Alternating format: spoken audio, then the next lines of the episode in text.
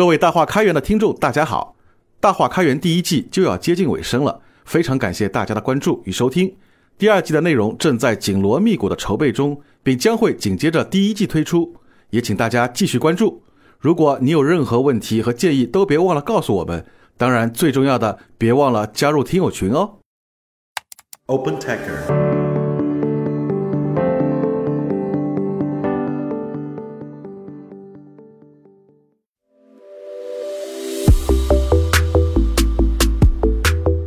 大家好，欢迎收听本期的大话开源，我是主持人明爱。这是一档由 OpenTaker 发起的访谈节目，旨在沉淀开源人的所思所行，力求摸索出有趣、有料、有品的开源武林秘籍。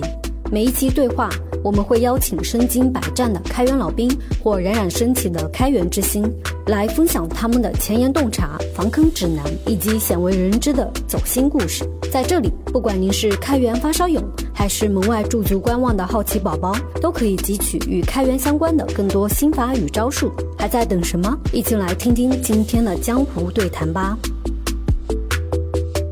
今天真的十二分开心的邀请到了开源圈的世外高手魏建凡老师。魏 Sir 估计没人这么叫过你对吧？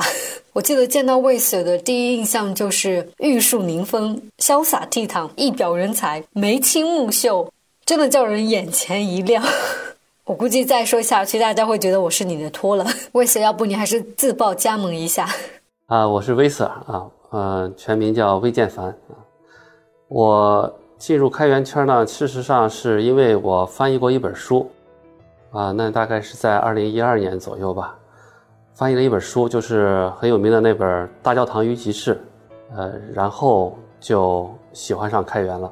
再以后呢，就是后来，就是因为我自己有个公众号嘛，然后会经常写一些开源文化和开源许可证相关的一些文章啊，所以呢，就这个就更进一步的啊，就是。更积极的投入到开源这个圈子里了啊，但总体来说，我是一个啊业余爱好者啊，更多还是在用一些业余时间来做一些和开源相关的事儿啊，更多是一个观察者的身份来看待开源的。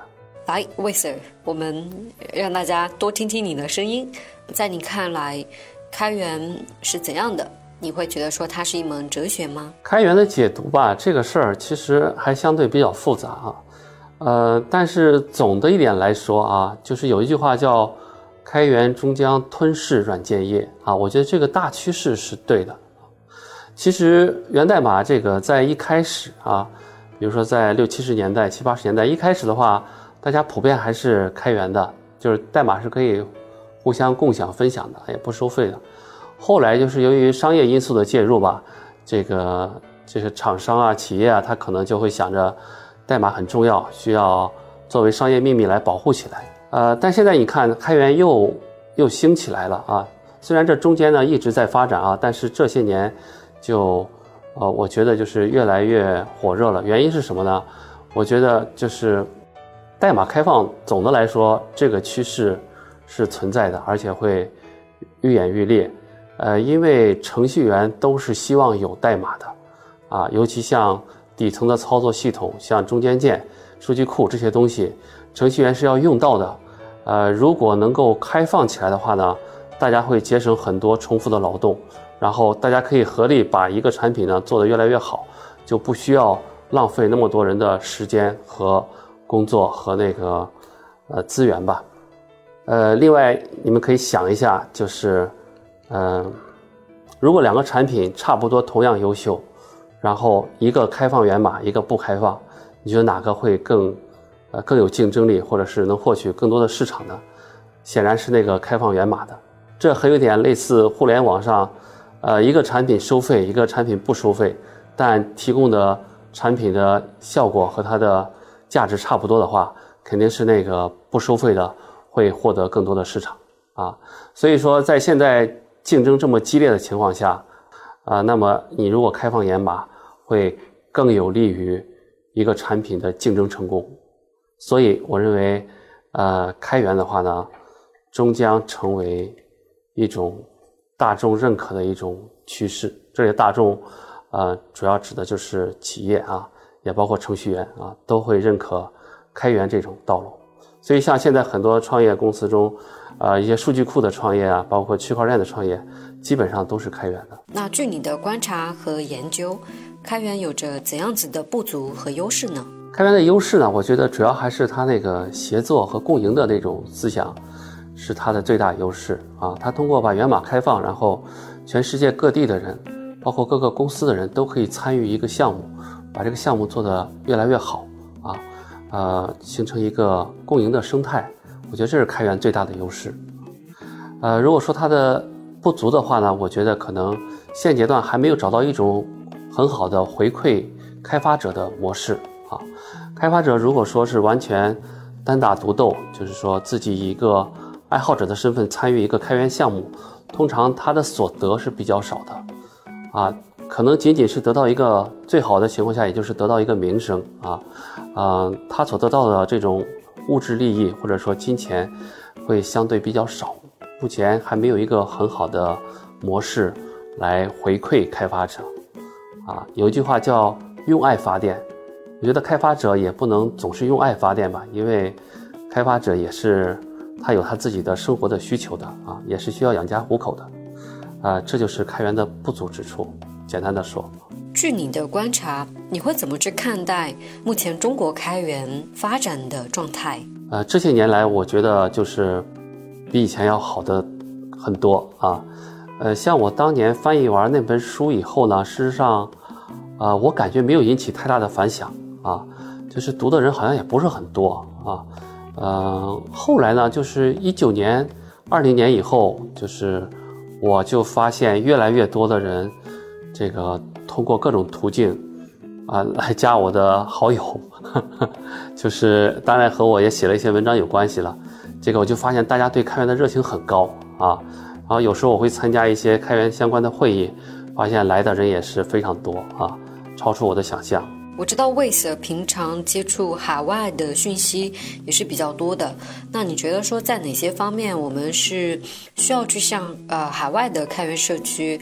啊，或者开源人去学习的。国外的社区呢，事实上我觉得做的比较好的应该是，呃，ASF，就是阿帕奇软件基金会啊。呃，我曾经专门去研究过它的一些运作机制，我觉得它有很多理念呢是比较先进，呃，值得我们学习的啊。阿帕奇提倡一个叫做“社区胜于代码”，他觉得一个良好的社区比代码更重要。代码如果没有了，社区还在，人还在，这些代码可以重写啊，没有问题。但是如果社区不好的话，这个代码可能就会死掉，就没有人去维护了啊，这是一个点。再比如，他们认为所有的讨论都必须在邮件列表上。事实上，随着这个呃一些沟通工具的发展，倒不一定非要在邮件列表上，但总是要公开的啊。他的理念就是所有的沟通讨论都是要公开的。如果没有公开就认为这个讨论没有发生，呃，这是一种公开透明的理念，这个我觉得是非常重要的啊。有很多时候大家之所以沟通不畅呢，就是因为不够公开、不够透明，很多事情没有摆到桌面上讲，所以造成了很多隔阂和猜疑啊，是不利于这个团队的共同成长的啊。还有，比如他提出一点叫做 “Don't be a jerk”，意思说，呃，不要太情绪化。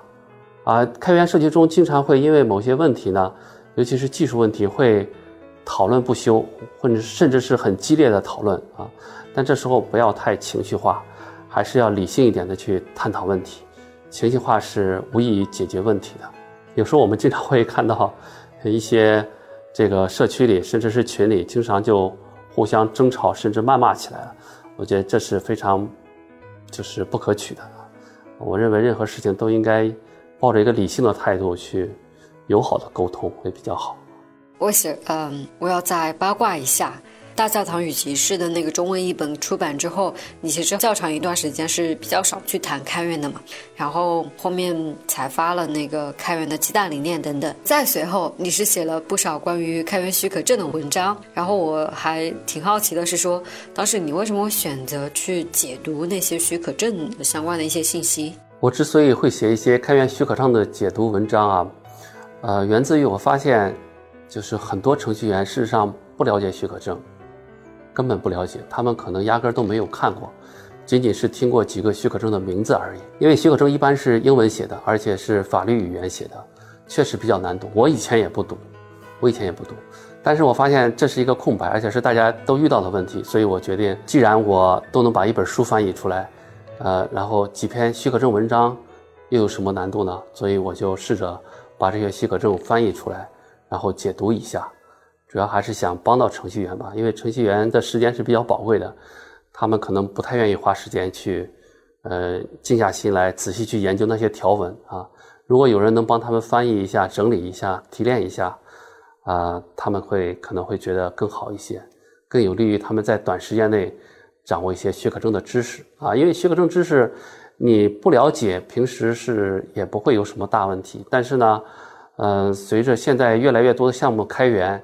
然后越来越多的项目会借鉴其他开源项目的代码，如果你不了解许可证的话呢，可能一不小心就违反了许可证的一些规则啊，这样的话可能会给自己或者给自己的公司带来一些麻烦啊。为了避免这种麻烦啊，我觉得这个大家都应该，尤其是这个从事开源工作的程序员都应该了解一下许可证，这也就是我写许可证的初衷吧。那在你看来，开源和创新之间有着怎样子的关系呢？关于开源和创新的关系呢？我觉得，呃，如果说从一个点子啊，或者是一个想法来说，关系倒不大。就是一开始那个想法，就是一开始人们要做一个产品，或者是有一个想法的时候，这个时候和开源关系不大。但是这个项目一旦开源出去，更多的人参与了之后。啊，大家的思想的碰撞，这个会给这个项目带来很多创新的观点，因为它是多人参与的，一个人的创意总是有限的。呃，如果是多个人共同来参与这个项目，他们就会带来很多新的观点，带来思想的碰撞，这个时候这个项目就有更多更好的创意。您现在收听的是大话开源访谈节目，欢迎关注、留言并分享给身边的小伙伴哦。添加小助手微信 open_taker 零零七即刻加入听友群，快来遇见更多同道中人。你觉得参与开源以来，对你工作也好、生活也好，有着怎样子的影响呢？我觉得就是更多的参与开源之后呢，主要的对我的影响是。分生活和工作两方面吧。生活方面呢，就是认识了更多一些热爱开源的朋友啊，是让我对开源是比较感兴趣的。呃，相当于有一群志同道合的朋友在一起，经常可以交流，我觉得这是比较开心的啊。从工作方面来讲呢，事实上，我从事的也是 IT 方面的行业啊。呃，对开源了解的越多呢，我对 IT 行业的了解就越多。就会更多关注 IT 行业目前发生的各种事情啊，所以说它对工作的好处也是显而易见的。好，谢谢大家。还有一个问题，我必须要替广大粉丝，尤其是女粉丝来问一下，就是魏 Sir，你会用哪三个关键词来形容自己呢？第一个词是理性，第二个是较真儿，第三个是。独立，可能我是水瓶座的吧，所以天生就比较理性啊，就是喜欢想想问题。他的缺点就是思虑过多，经常想问题，就是老是喜欢把一个问题要想把它研究清楚啊，想清楚一个问题的本质是什么，所以会经常读书啊。那我本人实际上不是什么很情绪化的人啊，我一般在遇到。争论争辩的时候啊，大多数情况下都是显得比较理智和理性的。但是我的一般对话的对手一般都不是那么理智，所以呃，从这点来看，我觉得这是我的一个比较显著的特点吧。较真儿的话，就是说可能和第一个特点是有点关系的，就是总是想把一个事情搞得很清楚、很透彻、很完美。对，这是一种完美主义的倾向吧。你像我翻译那本书的时候，总是想把每个句子、每个词都能找到比较好的译法，让它既能够看起来比较通顺，然后呢，又能够准确的表达，呃原作者的那种意义。第三个特点是独立啊，独立的话，事实上和第一个特点也是有关系的，就是思考这个事儿，事实上是个人的事儿，你要去独立的思考，别人的观点是可以借鉴的，但不能说是啊盲从，你必须把别人观点纳进来以后，去看一看和自己的观点有什么不同，哪些可以接受，哪些不可以接受，啊，要形成一个自己的见解。为此，还有一个事情得请教一下，就是关于高效工作的习惯这一块。因为平常你自己也有一份本职工作，但是你文章的产出量以及平常分享的频率确实不算低的，经常能够看到你时不时更新，都还蛮高质量的。所以这个问题真得请教一下，给我们指点一二。我觉得最重要一点对我来说是睡眠，就是你要有一个比较好的睡眠。保证充足的睡眠，所以我一般是会定时的、定点的这个休息和起床吧，是这样子的。就是我觉得，就是你必须先睡好了哈。这个可能还是和我刚才说的那个特点有关系，因为像思考啊、工作啊、写作啊这些东西，都需要有一个比较好的一个精力啊，所以首先要把头脑先。休息好了才可以比较高效的工作。另外一点的话，就是我觉得最好是能有一个比较安静的环境，比较安静的环境，不受打扰的工作环境和空间，这样你才能专心致志的去投入一件事情。如果你在工作的过程中经常被各种一些小事所干扰、所打扰，那个效率显然是会大大降低的。所以我一般会找一个。呃，尽量去寻求一个比较安静的空间，去专心致志的去做一件事儿。那魏 Sir，你作为我们的偶像，我 可以告诉我们你的偶像是谁吗？或者说你有最佩服的一个人吗？这几年来，我最佩服的是马克思。马克思以前就是了解的不是很多，但是就在马克思诞生二百周年的前后一两年内。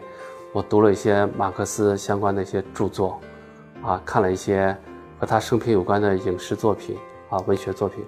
我觉得就是马克思让我最佩服的一点，就是说他深邃的思想啊，他是一个特别热爱读书和写作的人。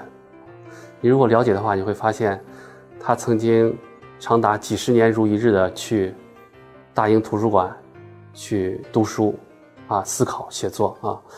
他的很多观点呢，我认为就是我看到以后呢，就觉得很震惊，然后又觉得说的特别有道理，而且越想越觉得有道理啊。比如说，他说人是他自己和他所有社会关系的总和，这个一开始看了是没什么感觉的，时间越长的话，你越想越是那么个道理。再比如他说，所有时代的思想都是统治阶级的思想，这话一开始也看不懂。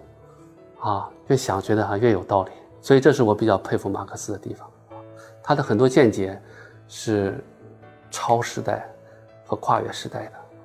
那有没有一句话是让你印象非常深刻，或者说让你深受启发的？有一句话，我当年在电视上看到的，是也是别人采访时候有人说到的，那句话一一听到就觉得很好，所以呢，有时候会经常回想起这句话。这句话是。对得起自己，对得起别人，这两句话看起来有点平平无奇啊，但是它揭示个什么道理呢？就是它揭示了人如何和自己相处，以及人如何和别人相处，这么一个朴素的道理。你要对得起自己，你别把自己逼得太狠了，该对自己好的时候要好一点你要满足自己的需求，啊，人对得起自己，然后要对得起别人。你和别人交往的时候，我觉得就是不应该是一个。利益获取者，或者是压迫者，或者是对别人怎么不好啊？要对得起别人，就是大家应该是一个互惠互利共生的关系。所以说这两句话呢，头一句是揭示了人如何对待自己内心各种欲望的矛盾，第二种呢，揭示了人和人之间如何处理利益关系。好，最后到了我们的荐书环节。本来魏 Sir 就看很多书，然后自己又在召开那个读书会的分享活动嘛。那最后再给大家推荐一本书吧，魏 Sir。呃，我觉得书这个这个东西吧，就是说各个阶段人在各个阶段都会有他很喜欢的书，对他影响很深刻的书。所以我只能说一下最近对我影响比较大的书啊，或者是我觉得很值得推荐的一本书，就是《当下的启蒙》这本书啊。它的作者是斯蒂芬·平克，这本书真的很建议大家读一下，里边很多理念观点都是非常正面的啊，能给人带来正能量的一些价值观。啊，平克用比较浅显的语言和一些详实的数据，把它很好的展示出来了。嗯，反正我读这本书时候，基本上是一气呵成的啊，很顺畅。然后读的时候，嗯，感觉也很好，觉得这个。对人类的未来有了更好的一个信心，啊，觉得我们人类社会呢，经过这么呃漫长的演化过程呢，终于达到了一个现在活得比较好、比较幸福的年代，而且呢，以后会过得越来越好。它是一本乐观主义的书吧。好嘞，那也谢谢魏 Sir 今天的分享。好，谢谢大家。整个感受下来就是非常之高效率。言语很紧凑、简洁，同时又是带着非常高密度的思考的结晶。就像魏瑟那那个提到马克思，简直就让我震撼到不行。最后还是再给魏瑟打个小广告，欢迎多多关注魏瑟的个人公众号，就叫魏瑟说，上面会。不定期的去更新很多关于开源、区块链、NFT 等等前沿方向的一些思考和洞察，然后再者，魏 Sir 也会经常去分享自己的人生感悟，季度也好，年度也好，还有甚至有的时候是月度的一些感悟总结，时不时去翻一翻的话，真的会给你很多的一些启发。就有的时候你可能觉得说自己找不到北了，或者说看不到方向。有点找不到出路，可能翻一翻魏 Sir 的文章，呃，稍微是会有一些启发的。行，那我们的今天的分享也就到此结束了。所有的节约本质上都是时间的节约，所以一定要记得多多收听我们的大话开源系列采访，因为我们就是替大家去榨取这些。高质量的开源人，呃，榨干他们的 思想和智慧的结晶，然后给到大家，呈现给大家。一定要记得收听，多多反馈。好嘞，感谢大家。本期的大话开源就到这里了。如果喜欢本节目，欢迎转发给身边的朋友。我们也期待您在节目后的精彩留言，同时也邀请您加入我们的听友群。入群只需添加小助手的微信号 OpenTaker 零零七，备注开源，就能和更多小伙伴切磋武艺了。也欢迎大家关注 OpenTaker 开源星系的微信公众号和视频号，解锁更多精彩内容。感谢大家的收听，我们下期再见。